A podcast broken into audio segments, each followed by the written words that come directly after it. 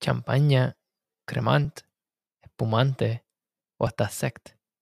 Si quieres aprender más sobre los vinos espumosos, este episodio es para ti.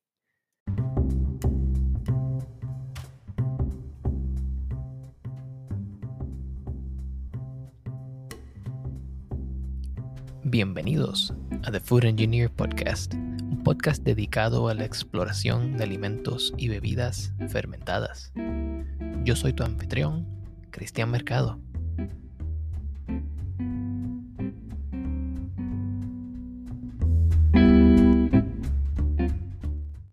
En el día de hoy vamos a tratar el tema de los vinos espumosos.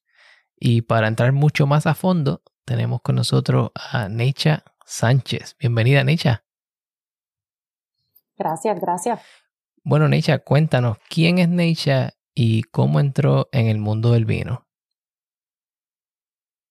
Uh, so, Neisha uh, es uh, ingeniera by, by trade. Eh, trabajo en consultoría de tecnología, eh, pero hace unos cinco años atrás eh, fui con quien es mi comprometida ahora a Francia y decidimos que queríamos hacer una, eh, una gira por la zona de Bordeaux en, en, Francia y da la casualidad que cometimos la novatada de, de hacer una, una gira privada.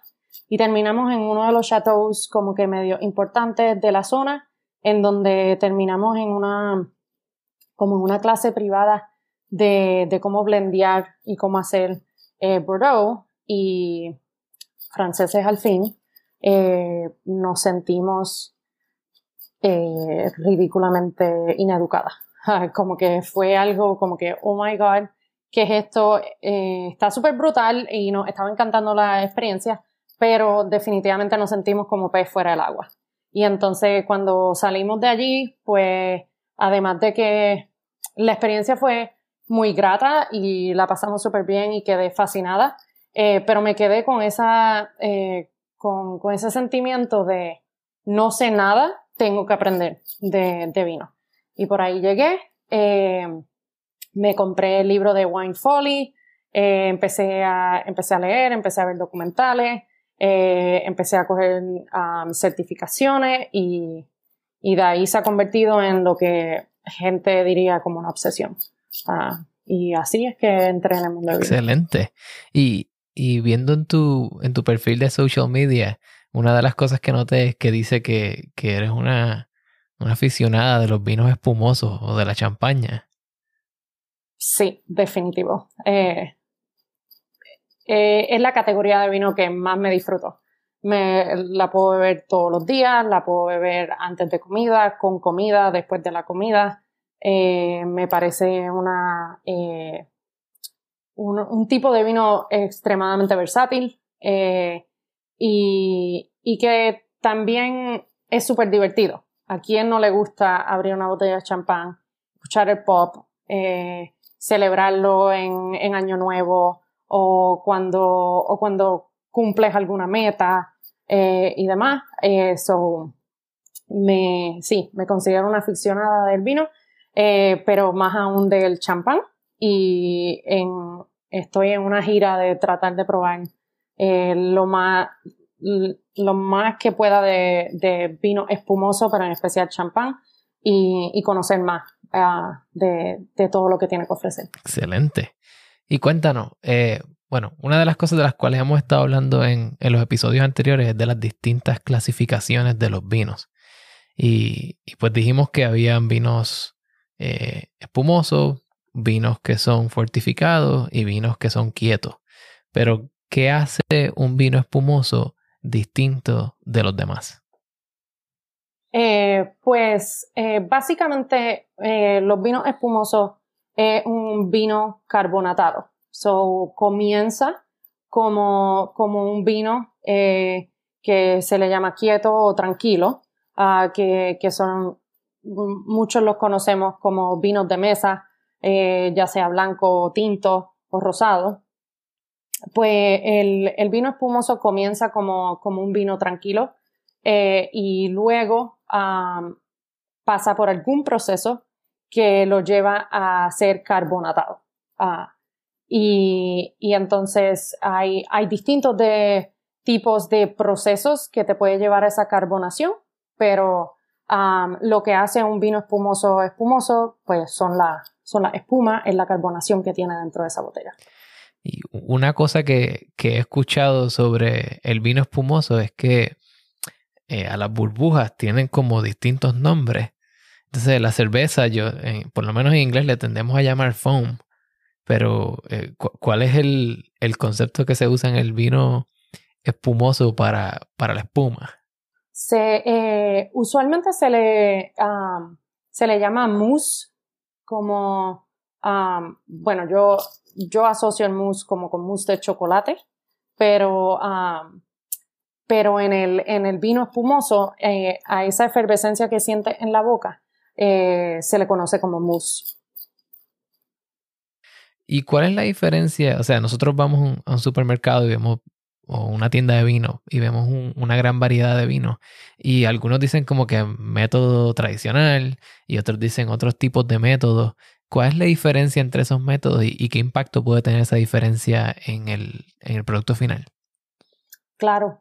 Eh, sí, pues como mencioné ahorita, eh, esa carbonación se puede eh, llevar a cabo por distintos métodos.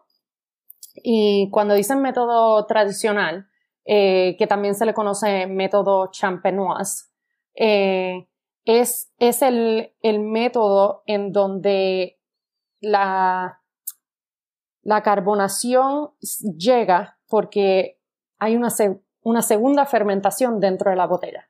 So, cuando tienes el, el, vino tranquilo, eh, pasa por un proceso en el cual tú le añades un poquito más de levadura y un poquito de más de azúcar para que se vuelva a crear una, fermentación. Sellas la botella y la pones a esperar hasta que eh, se crea eh, CO2. Eh, me imagino que en alguno de tus ah, episodios anteriores que hablaste sobre, sobre vino, quizás hablaste de la ecuación de, lo que es la fermentación y un, producto de la fermentación es, el, el CO2.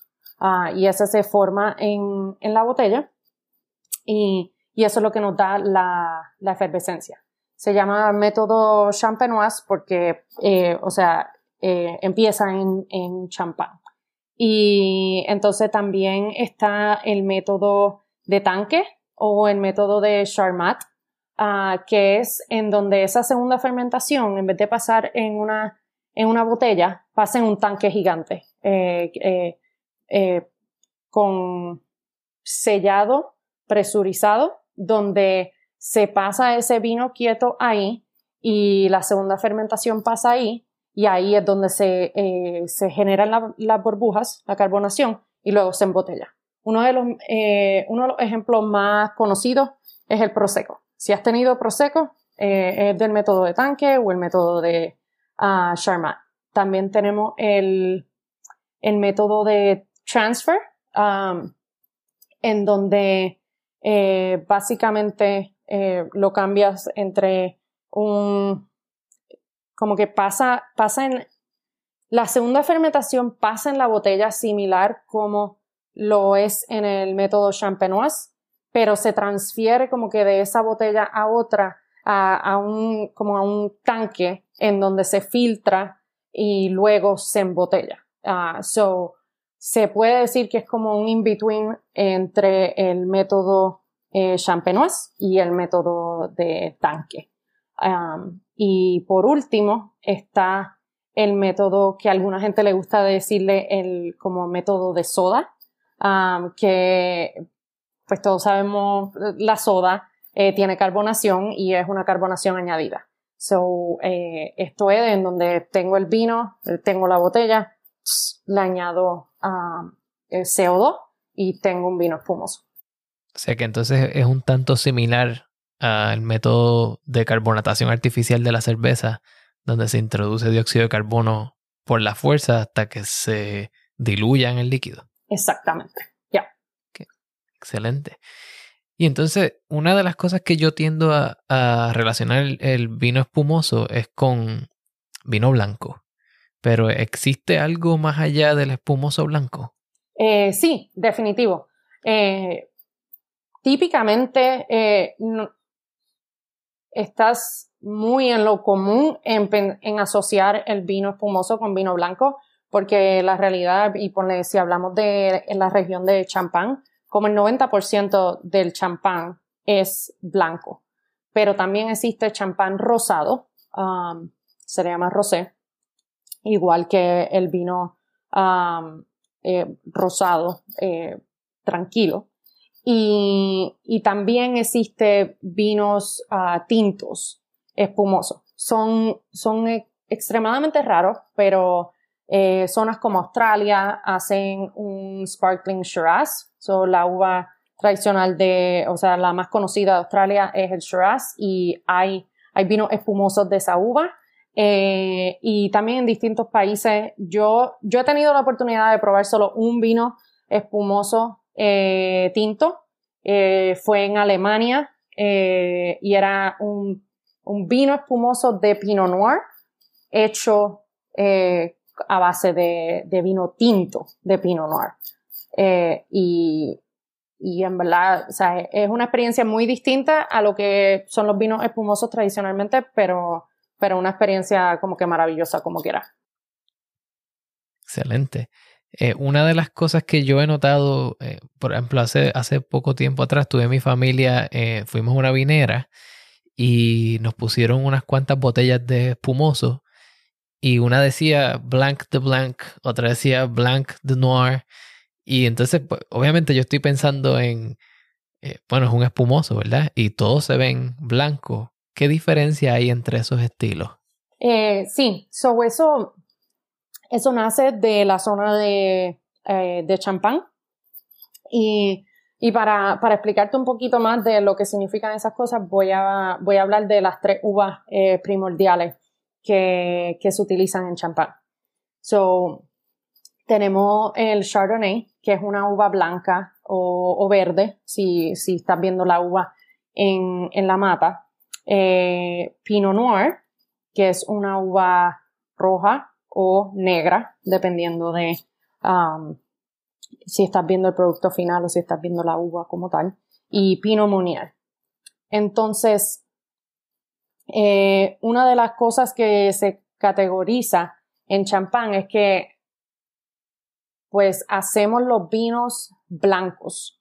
So, las uvas tendrán un color por fuera, pero todos los jugos son blancos.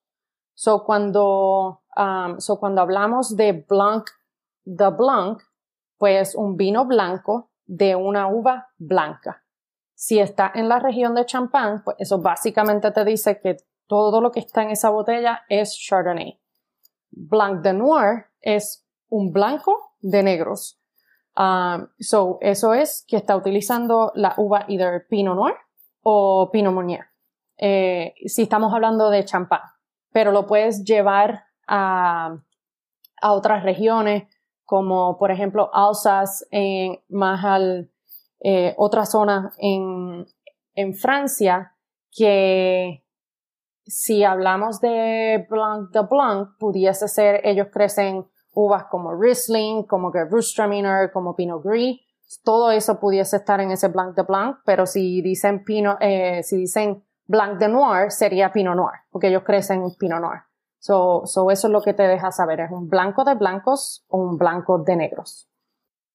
Excelente. Ahorita me mencionaste que tomaste un vino espumoso tinto en Alemania.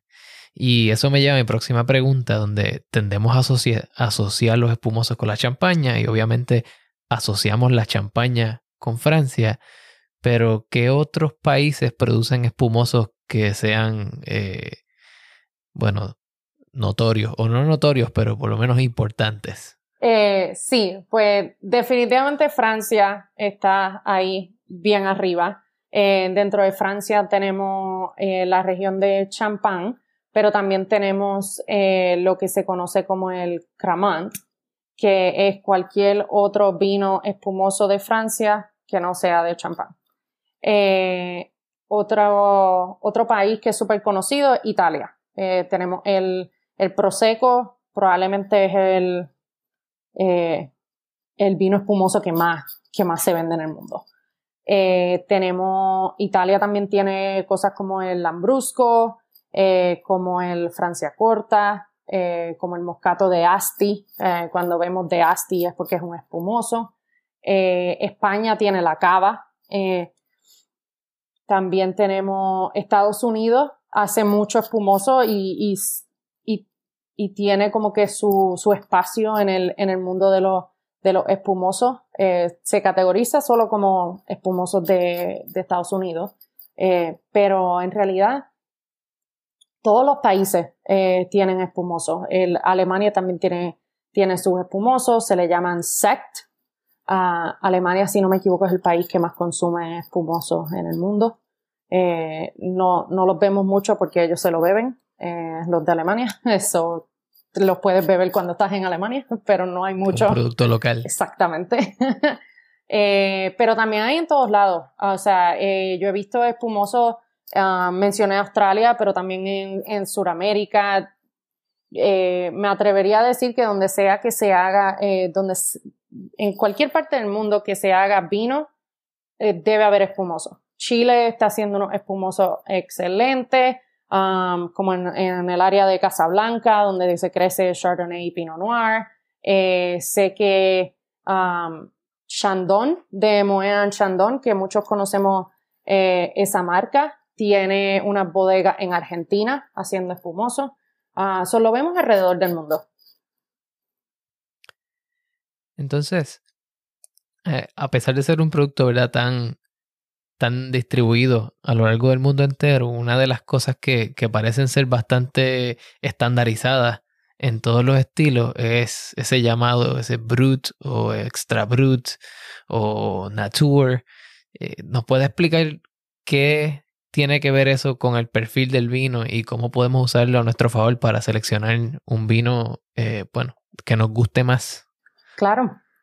Pues esa categorización en, el vino que mencionas como Brut, Brut Nature, Extra Brut, eh, no es nada más que los niveles de azúcar que se le añaden al espumoso eh, justo antes de embotellarlo y sellarlo por segunda vez. So, yo mencioné que empieza como un vino, un vino tranquilo que pasa por una segunda fermentación. Tiene eh, llega la carbonación y, en ese momento que se le remueven eh, la levadura que está muerta en la botella, eh, y aquí estamos hablando utilizando champán como un ejemplo, pues se le remueve esa levadura y se le añade más azúcar para, para balancear el, el vino. Y eso, eso se le conoce como dosage, ese último eh, paso en donde se le añade ese azúcar. Y ese azúcar determina eh, ese perfil. Y tenemos, um, si, si queremos hablar de, de todos los perfiles que, que hay, voy a empezar desde el más seco hasta el más dulce. Y empezamos con Brut Nature o Brut Cero. Eh, eso es, no le añado nada de azúcar para balancear el vino. Luego voy a Extra Brut y ahí le añado un chispito más. Luego voy a Brut y ahí le añado otro poco más. Brut en donde eh, es casi que donde están la gran mayoría de, los espumosos eh, hoy en día. Brut es como seco en, en, la calidad, aunque no sea en realidad la definición del nombre. Luego tenemos Extra Dry, que si pensamos en el nombre eh, significa lo opuesto. No es extra seco, sino un poquito menos seco. Eh, luego tenemos seco, que es un poco más dulce.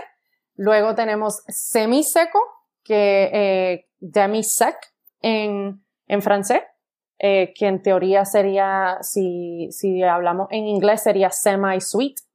Y entonces luego tenemos doux que ese, eh, pues, du es dulce en francés. Um, pero sé que suena bien raro, eh, ¿por qué digo sec en, en, ese espacio que ya sec es casi que, que dulzón? pero es que hay que pensar que eh, el champán empezó siendo sec. Sec es, como el, el medio. Y, y, se fue convirtiendo más dulce, demi-sec y doux um, en, en un momento de su historia. Y luego empezó a ponerse más dry eh, en, en, estilo eh, a través de la historia. Y ahí es que entró el, el Brut y entró el um, Brut Nature, que es lo que vemos hoy en día. Entonces estas categorías no necesariamente tienen mucho sentido para aquellos de nosotros que no estamos acostumbrados ¿verdad? A, este estilo en específico. Pero en, en, tu caso, ¿cuál es el nivel de azúcar en el cual tú tiendes a gravitar más? Eh, pues, bueno, voy a decir que, que entre Brut y Extra Brut, Brut primordialmente porque de verdad es la expresión de de espumosos que más tenemos en el mercado. Es lo que está dominando el mercado eh, y, es la tendencia en la que seguimos. So, los productores eh, se van a mover cada vez más a mantenerse ahí. Es bien difícil conseguir. Yo nunca he conseguido en, Estados Unidos, yo nunca he conseguido un champán que sea dew. Lo más que he conseguido es un demi-sec, eh, pero son bien difíciles de conseguir. solo las casas como que grandes puede que tengan uno que otro. Pero si, si estoy bebiendo either antes de la comida o durante eh, la comida, lo más seguro entre, entre un brut y un extra brut es lo que me voy a gravitar. Pero si estoy con un postre, un demi-sec, 100%. Um, quiero esa azúcar añadida que, que me la añade. Um, si estoy preparando mimosa, eh, puedo, puedo buscar quizás como un, uh, un extra dry eh, prosecco, so que tiene un chispito más de, sweetness o una cava semiseca uh, eh, y, jugar con, esos perfiles de, de, azúcar dependiendo de qué es lo que me voy a estar eh, consumiendo o cómo lo voy a estar utilizando. Bien, y ahora que mencionas eso, ¿verdad? Hablamos de eh, los métodos de fermentación o los métodos de carbonatación. hablamos de los métodos o los distintos niveles de azúcar. Eh, y ahora que sabemos eso y el tipo de uvas que se usan, ¿qué hacemos cuando vamos a una tienda de vinos y queremos comprar un, vino espumoso, sea una champaña, sea una cava? Eh, ¿Qué pasos tú nos darías o qué recomendaciones tú nos darías para hacer una mejor compra? Em, so, lo primero, lo primero que diría es si vives cerca de, ah, de alguna tienda que se especializa en vino, eh, que, que, empieces por ahí, um, que, que, priorices la tienda de vino al supermercado o al Costco. Si, si, no, si no tienes algo cerca, pues definitivamente eh, pues ve a donde, a donde puedas ir y una vez estás allí, eh, lo, segundo más importante sería el precio. ¿Cuánto quieres gastar? Ah, es bien importante eh, y, yo pienso que en el mundo del vino, una de las cosas que es más intimidante eh, es que hay, tantas y tantas opciones y de tantos distintos precios que se nos se nos hace difícil eh, o pensamos, ay, voy a decir, o sea, quiero gastar 20 dólares, pero me van a estar juzgando porque debo estar gastando 50. Bien, y, la realidad es que no, o sea, hay, hay vinos de, de, de cualquier precio y con excelentes calidades en distintos rangos. So, una vez tú sepas cuál es el precio que quieres gastar, pues entonces eh, habla con la persona que trabaja en, en esa tienda de vino, déjale saber tu, eh, tu presupuesto y, y, déjale saber también más o menos eh, la, la, ocasión para que lo estás utilizando. Porque eh, yo te diría que si, si estás buscando, si estás buscando hacer algo como un brunch o, o quieres hacer mimosa, yo no necesariamente pienso que la mejor opción sería gastar 40, 50 dólares en un champán cuando puedes gastar unos 10 a 20, como 15 a 20 dólares en, un prosecco o una cava, que son excelentes espumosos y, algo como el prosecco, que es, más frutoso, se presta más para una mimosa. Eh, si está en, en, modo eh, celebratorio y quieres gastar 50, 100 dólares, pues ahí quizás sí gravítate eh, hacia, um, hacia un champán. So, dependiendo eh, de dónde, de tu presupuesto, pues, pues pueden ser como que los distintas, las distintas regiones uh, que, que puedes comprar. Excelente. Entonces, una vez lo compramos, ¿qué hacemos con el vino? eh, bueno, pues da eh, he escuchado esto antes. Um, lo, lo sigo, aunque, aunque pues, tú sabes, eh, no sé si es 100% cierto. Pero cuando, eh, cuando compras algo, preferiblemente no lo, y especialmente algo como, como espumoso, no lo consuma ese mismo día eh, ponlo, en tu nevera a, enfriar y, déjalo que se tranquilice un poco. Um, esto puede sonar bastante geeky, pero supuestamente las vibraciones de, como el carro eh, y lo que lo estás llevando, pues puede afectar un poco eh, como el estado del vino.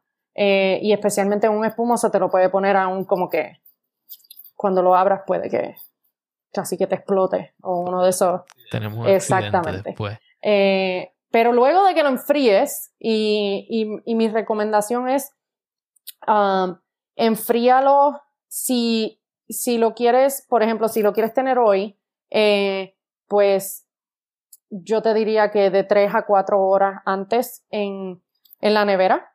No, no, no intentes ponerlo, no lo pongas en el freezer si tienes eh, si, si, no tienes mucho tiempo, mejor es que cojas un, eh, como un envase con, con, una mezcla de hielo y agua para que lo enfríe antes que, ah, antes que ponerlo en el freezer. Eh, por, por, seguridad y por, ah, y, por las notas te, te las puede, ah, te las puede como que disipar si se pone muy frío mi profesora de, de vinos decía eh, que cuando compráramos champán o cualquier espumoso, que nunca lo pusiéramos en la puerta de la nevera, porque tendemos a abrir la puerta con mucha fuerza. Y entonces cuando abras la champaña vas a tener una pequeña sorpresa esperando por ti. Eh, eso es muy cierto. Y, y más aún si ya la has abierto. Si ya abriste la botella de champán y, y la estás conservando para para bebértela, terminártela de beber otro día, la puerta también es donde van a haber más vibraciones, entonces se va a escapar aún más eh, la presión, eso se, te, se te pueden ir las burbujas un poco más antes de tiempo, eh, además de que nunca quieres el accidente. Exacto. Bueno, pues nosotros preparamos una pequeña sorpresa aquí, ¿verdad? Eh, quieres guiarnos, ¿verdad? Por el proceso de cómo eh, abrimos una champaña. Y entonces yo voy a estar tratando aquí de aprender y de replicarlo desde mi lado. Claro. Déjame, yo tengo aquí un, un champán eh, enfriándose, como mencionamos, en un, en un bucket. Lo primero que queremos hacer es, vamos a decir, secar, asegurarnos de secar la botella porque si, si tiene bastante agua, pues puede que se nos resbale de las manos. No queremos eso. No queremos, eh, no queremos eso en lo absoluto. Entonces, eh, los champanes eh, suelen tener un, como una cápsula de aluminio encima y, tienen tener, suelen tener como como un labio como, como un algo donde puedes simplemente sacar eh, como uno de esos tear here and, and open. Okay. Entonces le saco completamente. Sí, lo sacas y exactamente. Y ahora te quedas con, con el champán que tiene una jaula eh, y el corcho. Ahora es donde comienza eh, la, parte, la parte importante. Ah, la, siempre que vas a abrir un, champán, eh, quieres mantener tu, tu pulgar encima del corcho. Esto tiene un montón de presión adentro y, y, te quieres asegurar que no te huele eh, no te huele la cara, no rompa un cristal, no le dé a alguien, etc. So, ahora que tenemos el pulgar ahí, queremos eh, abrir la jaula y típicamente eh, la jaula con que le des seis giros abre. Esto es típicamente, pero no siempre es exactamente cierto. A mí me gusta utilizar también un como como un paño encima, en donde aguanto, como que mantengo un poco eh, control de, de, la botella así, pero está bueno que tú lo estás haciendo ahí para que... Una vez lo abrimos, mantenemos el dedo gordo encima de la jaula. Siempre, no lo... Siempre. No lo sueltas. Eh, ok. No lo sueltas en lo absoluto. Entonces, eh, ahora empiezas, eh, lo pones como a 45 grados y empiezas a girar la botella. Nunca giras el oh. corcho.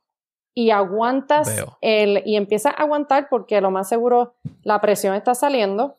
Y con uno o dos giritos, eh, dependiendo del corcho, puede que tengas que girar un poco más.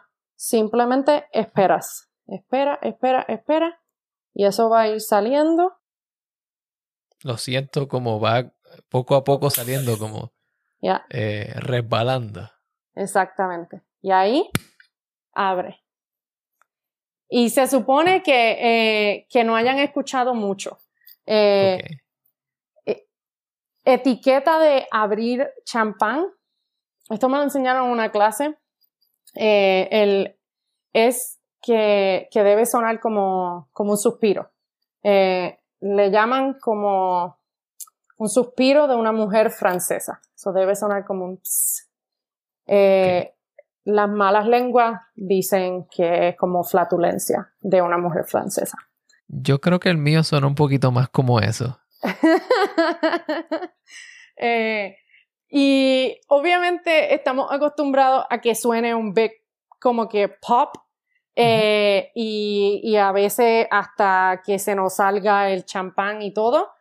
Eh, no es, no es la etiqueta apropiada, pero si estás en un, en un ámbito de celebración, pues se entiende el por qué quizás quieres el sonido que tenga el impacto. puede en, en, las carreras F1 también la, las mueven mucho y dejan que se salga el champán. Yo en lo personal, pues casi que mientras más cara la botella, menos quiero arriesgar el que potentially se me, se me se, pierda. parte del presupuesto. Exactamente.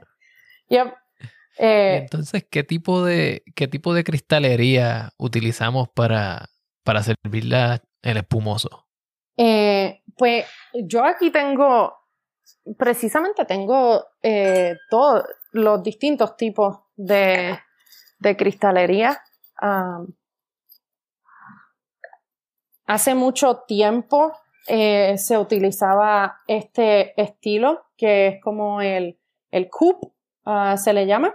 Eh, si piensas en Great Gatsby, en, en los 20, eh, este, este era el estilo de, de copa que se utilizaba para servir el espumoso y a veces lo ves servido aquí.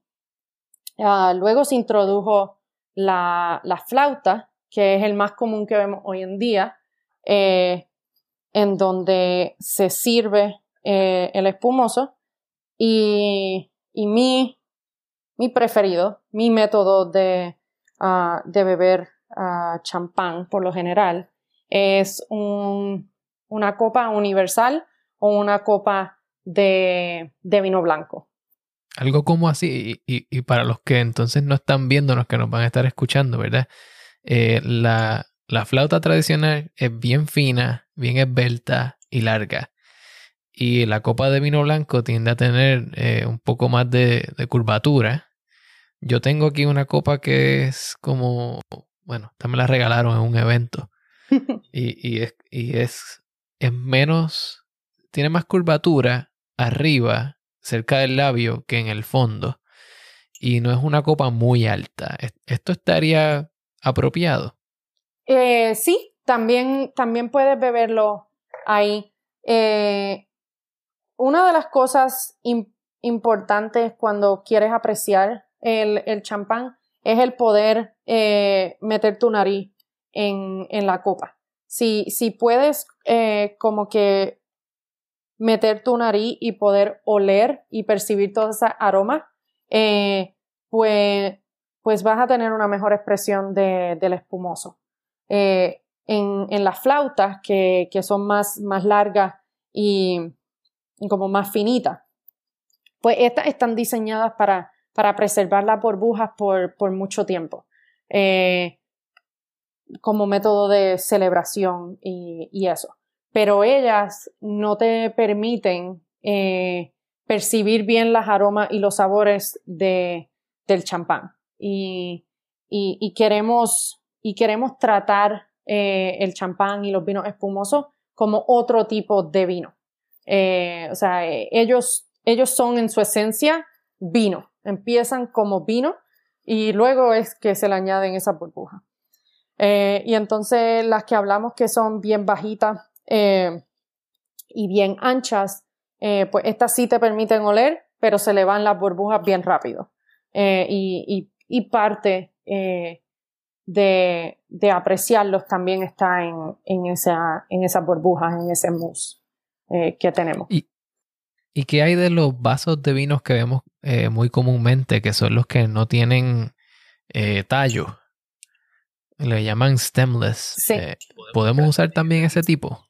Eh, de poder usarlo, eh, claro, ah, en, en, realidad, ¿sabes? Yo quiero que más gente beba vino, so si lo quieres beber de un Red Solo Cup, eh, de cualquier tipo de vehículo, eh, bienvenido sea. Lo, que, lo que sucede con los stemless es que tu mano está tocando la copa y, y tu mano tiene, eh, es caliente, va a calentar el, el, vino que tienes en la mano. Uh, so, so, no vas a poder como que controlar la temperatura de, de ese vino. Y, por eso es que eh, cuando, cuando vas a restaurantes, eh, cuando vas a eventos de vino, típicamente te van a dar alguna copa que, que tenga un tallo porque en el tallo puedes agarrar la copa ahí y no estás molestando eh, el vino en lo absoluto. Bueno, pues vamos entonces a, servir este vino, este espumoso.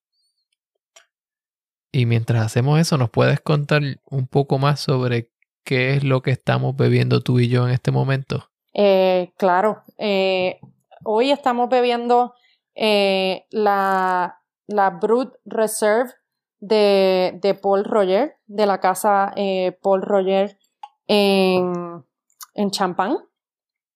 Eh, ahorita mencioné que, y, y esto es para aquí que quizás están viendo, esta es la botella que tenemos aquí.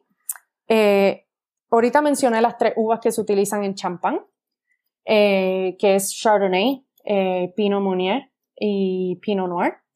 Esta, eh, este champán que tenemos aquí es una mezcla de los tres y es mezclas iguales. Uh, so, tenemos iguales cantidades de, Chardonnay, de Pinot Noir y de Pinot Meunier. Y, y es una botella en donde la segunda fermentación pasa por uh, cuatro años. Eh, se mantiene añejada en, en la botella por cuatro años antes de, uh, antes de, de pasar uh, por el disgorgement, que es cuando le quitamos esos sedimentos y, le ponemos lo que mencioné, que era el dosage, um, esos niveles de azúcar, eh, y luego es que va al mercado. Y, me, encanta, em, me encanta mencionar eso de los cuatro años, porque en champán, eh, para este tipo de champán, los requerimientos son 15 meses en, eh, de añejamiento, la segunda fermentación en la botella. Pero esta botella que tenemos aquí pasa cuatro años eh, con eso. So, va a tener un montón de notas de como de brioche, eh, de pan como horneado, de almendra um, o, nueces en general. a mí me suele dar mucho almendra.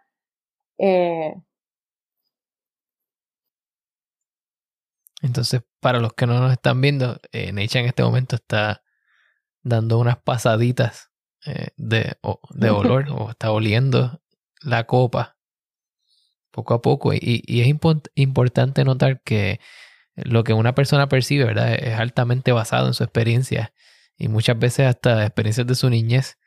Eh, así que puede ser que ella y yo tengamos algunas opiniones distintas de lo que estamos oliendo porque puede ser que ella sea mucho más sensitiva a ciertos compuestos químicos, a los que yo sea menos sensitivo. Inclusive, a veces hasta el género de la persona puede entrar eh, en juego aquí. Eso es muy cierto.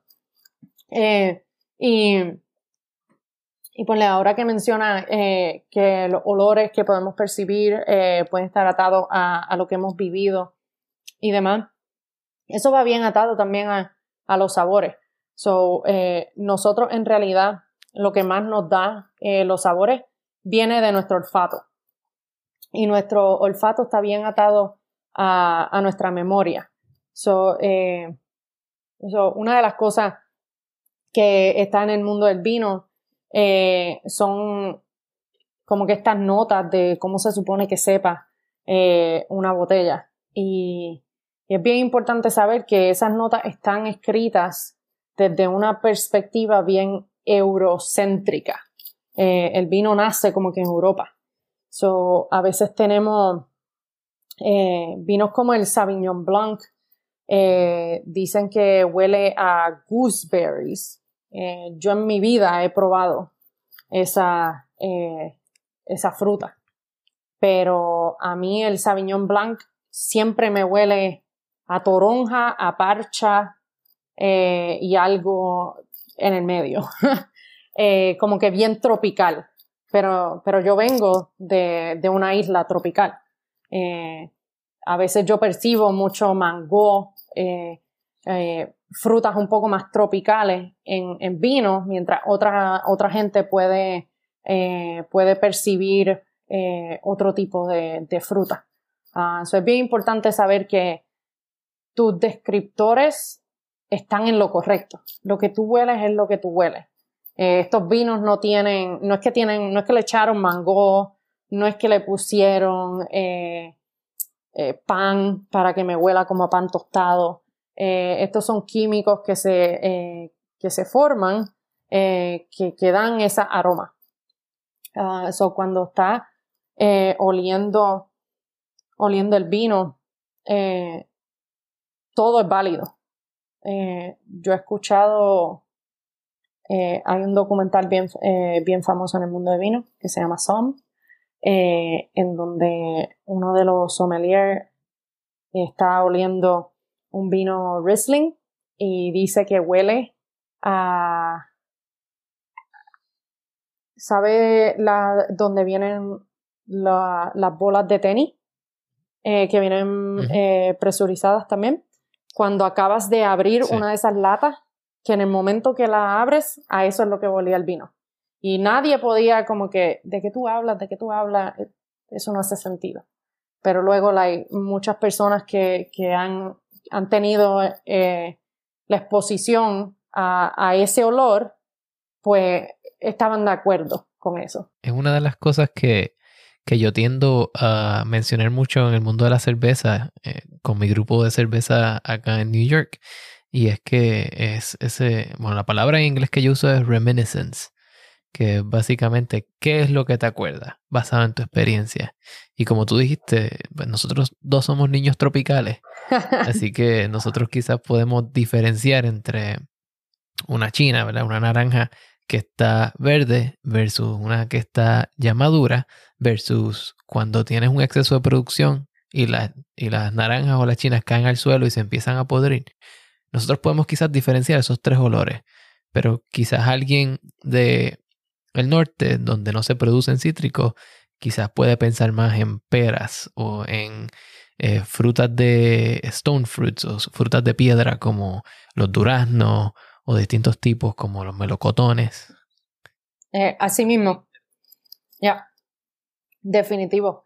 Eh, y, y yo tengo que admitir que para mí una de las cosas más difíciles es es estar cómoda con decir lo que estoy oliendo y lo que estoy percibiendo. Eh, porque la, la, teoría te dice muchas cosas y a veces te dicen eh, unas descripciones que, que yo simplemente nunca he olido. Eh, no puedo ni imaginarme qué, qué lo que, lo que se supone que esté, lo que se supone que esté oliendo. Pero, pero sí, eh, sí puedo decir lo que sí percibo eh, en base a las frutas que, que, pruebo, que conozco o las especies que, que conozco. Eh, y, y, por ahí está, para mí es parte de la magia de, del vino, que, que, es algo, que es algo bien personal. todos tenemos todos tenemos como que ambos estamos teniendo la misma botella y probablemente estamos teniendo experiencias eh, muy distintas a ella. Eh, y eso es maravilloso. Eso te iba a decir que yo, mientras tú describías algunas de las cosas como pan tostado y almendra, yo estaba pensando en peras y en mantequilla. Y entonces cuando dijiste pan, yo dije, oh sí, también huele a pan. Pero una de las cosas que pasa mucho es que eh, en el mundo del análisis sensorial existen ciertas brechas y está una, una brecha de reconocimiento y una brecha de identificación. Entonces, la brecha de identificación es donde normalmente decimos huelo algo dulce o huelo algo. Pero cuando llegamos a esas brechas de identificación eh, más específicas, podemos decir, este olor que estoy percibiendo es de peras y es de peras verdes o es grama recién cortada. Y por ahí entonces vamos de una categoría bien amplia donde decimos fruta o vegetales y vamos poco a poco eh, llegando a un objetivo mucho más certero. 100%. Eh, entonces, ya que estamos hablando de comidas y cosas sabrosas, eh, ¿nos puedes contar qué sería un buen maridaje para un vino espumoso? Eh, sí, claro. Eh, tradicionalmente, eh, el pescado, uh, caviar, lo vas a escuchar muchas veces y es magnífico con, con, con champán. pero también, también tenemos cosas como lo que yo tengo aquí de frente, que son potato chips como Lays, Ruffles, exacto, papitas saladas. Esto con champán eh, fue un descubrimiento de hace unos meses y es, exquisito. Ah, eh, cuando hablamos de maridaje eh, con, con champán, con espumoso, algo bien curioso es que yo opino que es un tipo de vino en donde te pueda acompañar la, la comida entera. Eh, porque eh, lo primero es que esas burbujas y la acidez que suelen tener estos vinos espumosos te, te hace salivar, te, te abre el paladar. So, empezar tu, tu comida, eh, digamos que tenemos múltiples cursos, eh, con una copa de champán es probablemente una de las mejores maneras de, abrir ese paladar. Eh, y luego, según nos vamos moviendo durante la, nuestra, nuestra comida, pues el hecho de que champán tenga tantos distintos tipos de champanes eh, y tantos niveles de dulzura nos puede acompañar desde, desde eh, el aperitivo y, y, aquellos platos un poco más de ensalada y pescado, a aquellos que tengan eh, carnes blancas, como aquellos que tengan carne puerco o carne roja, quizás lo acompañamos con un rosé en vez de con, con uno que, que, sea así, que se vea como, como este y luego eh, con, con, nuestro postre lo podemos acompañar con un demi-sec. So, dependiendo de la botella de, champán que te estás bebiendo, eh, cambia, pero si estás teniendo una así como la que nosotros estamos teniendo, una por Roger, eh, sácate un dip de salmón, el spicy crab, si eres de Puerto Rico como nosotros, de la hacienda, la, las papitas saladas, eh, y, va a, ir a la maravilla. Excelente. Bueno, pues hablamos eh, de todo un poco hoy, ¿verdad? Hablamos de cómo se hace el espumoso, qué tipos de espumoso, qué países los producen, eh, en qué colores, qué tipos de variedades de uvas se utilizan. Tocamos un poco sobre los niveles de dulzura, eh, nos enseñó hasta cómo abrir una botella de espumoso y, el sonido específico que debe hacer, cómo degustarlo y finalmente con qué acompañarlo. Así que yo realmente estoy muy agradecido de que te hayas sacado de tu tiempo para explicarnos todos estos pequeños detalles. Y pues esperamos tenerte pronto en algún momento, ¿verdad? Para hablar más en detalle de otros tipos de vinos. Cuando, cuando quiera. Eh, mil gracias por la invitación. A mí me fascina hablar de vino. So, cuando, cuando quiera, aquí en confianza. Gracias, Necha. Hasta luego. Bye bye.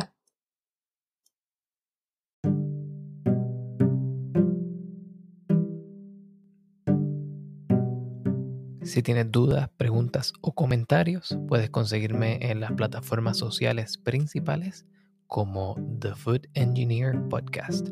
También puedes visitar mi página web www.thefoodengineerpodcast.com o escribirme un mensaje de correo electrónico a thefoodengineerpodcast.gmail.com.